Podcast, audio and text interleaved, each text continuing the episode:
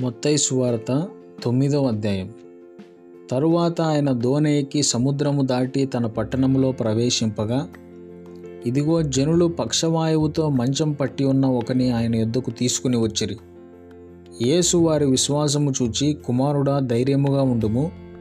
నీ పాపములు క్షమింపబడి ఉన్నవని పక్షవాయువు గలవానితో చెప్పెను. ఇదిగో శాస్త్రులో కొందరు ఇతడు దేవదూషణ చేయుచున్నాడని తమలో తాము అనుకొనగా యేసు వారి తలంపులు గ్రహించి మీరెందుకు మీ హృదయముల్లో దురాలోచనలు చేయుచున్నారు? నీ పాపములు క్షమింపబడి ఉన్నవని చెప్పుట సులభమా?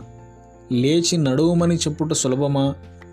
అయినను పాపములు క్షమించుటకు భూమి మీద మనుష్య కుమారునికి అధికారము కలదని మీరు తెలుసుకొనవలను అని చెప్పి ఆయన పక్షవాయువు గలవాడిని చూచి నీవు లేచి నీ మంచం ఎత్తుకొని నీ ఇంటికి బొమ్మని చెప్పగా వాడు లేచి తన ఇంటికి వెళ్ళెను.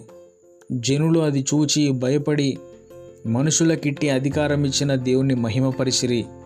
యేసు అక్కడ నుండి వెళ్ళుచూ సుంకపు మెట్టునొద్ద కూర్చోండి ఉన్న మొత్తయి అను ఒక మనుషుని చూచి నన్ను వెంబడించుమని అతనితో చెప్పగా అతడు లేచి ఆయనను వెంబడించను. ఇంటిలో భోజనమునకు యేసు కూర్చోండి ఉండగా ఇదిగో సుంకరులను పాపులను అనేకులు వచ్చి ఆయన యొద్దకు ఆయన శిష్యుల యొద్దను కూర్చుండిరి.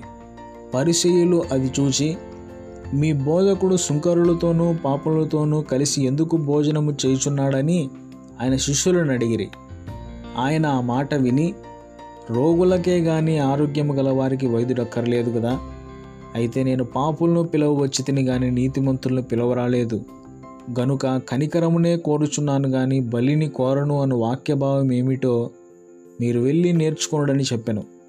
అప్పుడు యోహాను శిష్యులు ఆయన ఎద్దుకు వచ్చి పరిచయులను మేమును తరచుగా ఉపవాసము చేయుచున్నాము గాని నీ శిష్యులు ఉపవాసం చేయరు. దీనికి హేతువేమని ఆయన అడుగుగా యేసు పెండ్లి కుమారుడు తమతో కోనాడుండు కాలమున పెండ్లి ఇంటి వారు దుఃఖపడగలరా? పెండ్లి కుమారుడు వారి యొద్ద నుండి కొనిపోబడు దినములు వచ్చును. అప్పుడు వారు ఉపవాసం చేతురు ఎవడనో పాత బట్టకు కొరత బట్ట మాసిక వేయడు. వేసిన ఎడల ఆ మాసిక బట్టను వెలితిపరుచును చినుగు మరీ ఎక్కువగును. మరియు పాత తిత్తులలో కొత్త ద్రాక్షరసం పోయరు. పోసినెడల తిత్తులు పిగిలి ద్రాక్షరసము కారిపోవును తిత్తులు పాడగును. అయితే క్రొత్త ద్రాక్షరసము క్రొత్త తిత్తుల్లో పోయిదురు అప్పుడు ఆ రెండును చెడిపోక ఉండునని చెప్పాను. ఆయన ఈ మాటలు విని వారితో చెప్పుచుండగా ఇదిగో ఒక అధికారి వచ్చి ఆయనకు మొక్కి నా కుమార్తె ఇప్పుడే చనిపోయినది. అయినను నీ వచ్చి నీ చెయ్యి ఆమె మీద ఉంచుము ఆమె బ్రతుకున్నాను యేసు లేచి అతని వెంట వెళ్ళెను ఆయన శిష్యులు కూడా వెళ్ళిరి. ఆ సమయమున ఇదిగో పన్నెండు సంవత్సరముల నుండి రక్తస్రావ రోగము గల ఒక స్త్రీ. నేను ఆయన పై వస్త్రం మాత్రం ముట్టితే బాగుపడదుననుకుని తనలో తాను అనుకొని ఆయన వెనుకకు వచ్చి ఆయన వస్త్రపు చెంగు ముట్టెను.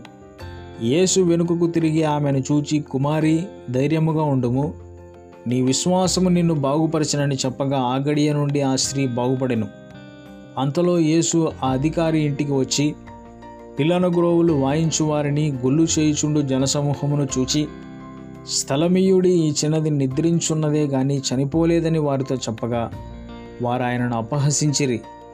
జనసమూహమును పంపివేసి ఆయన లోపలికి వెళ్ళి ఆమె చెయ్యి పట్టుకొనగానే ఆ చిన్నది లేచను. ఈ సమాచారము ఆ దేశమంతటనూ వ్యాపించను. యేసు అక్కడ నుండి వెళ్ళుచుండగా ఇద్దరు గుడ్డివారు ఆయన వెంట వచ్చి దావీదు కుమారుడా మమ్మను కనికరించుమని కేకలు వేసిరి. ఆయన ఇంట ప్రవేశించిన తర్వాత ఆ గుడ్డివారు ఆయన ఎద్దుకు వచ్చిరి యేసు నేనిది చేయగలనని మీరు నమ్ముచున్నారా? అని వారు నడుగా వారు నమ్ముచున్నావు ప్రవ్వా నమ్ముచున్నాం ప్రభా అని ఆయనతో చెప్పిరి. అప్పుడు ఆయన వారి కన్నులు ముట్టి మీ నమ్మిక చెప్పున మీ కలుగునుగాక అని చెప్పినంతలో వారి కన్నులు తెరవబడెను. అప్పుడు యేసు ఇది ఎవరికీ తెలియకుండా చూచుకొనుడని వారికి ఖండితముగా ఆజ్ఞాపించను. అయినను వారు వెళ్ళి ఆ దేశమంతటా ఆయన కీర్తి ప్రచురము చేసిరి. యేసును ఆయన శిష్యులను వెళ్ళుచుండగా కొందరు దయ్యము పట్టిన ఒక మూగవాణ్ణి ఆయన యుద్ధకు తీసుకుని వచ్చిరి. దయ్యము వెళ్ళగొట్టబడిన తర్వాత ఆ మూగవాడు మాట్లాడగా జనసమూహములు ఆశ్చర్యపడి ఇస్రాయేల్లో ఇలాగు ఎన్నడనూ కనబడలేదని చెప్పుకునిరి. అయితే పరిశీయులు ఇతడు దయ్యముల అధిపతి వలన దయ్యములను వెలగొట్టుచున్నాడని చెప్పిరి.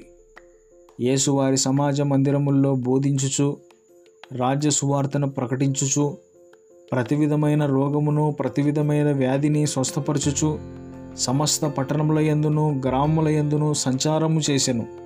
ఆయన సమూహములను చూచి వారు కాపరు లేని గొర్రెల వలె విసిగి చెదిరి ఉన్నందున వారి మీద కనికరపడి కోత విస్తారమే గాని పనివారు కొద్దిగా ఉన్నారు. గనుక తన కోతకు పనివారిని పంపుమని కోత యజమానుని వేడుకొనుడని తన శిష్యులతో చెప్పెను.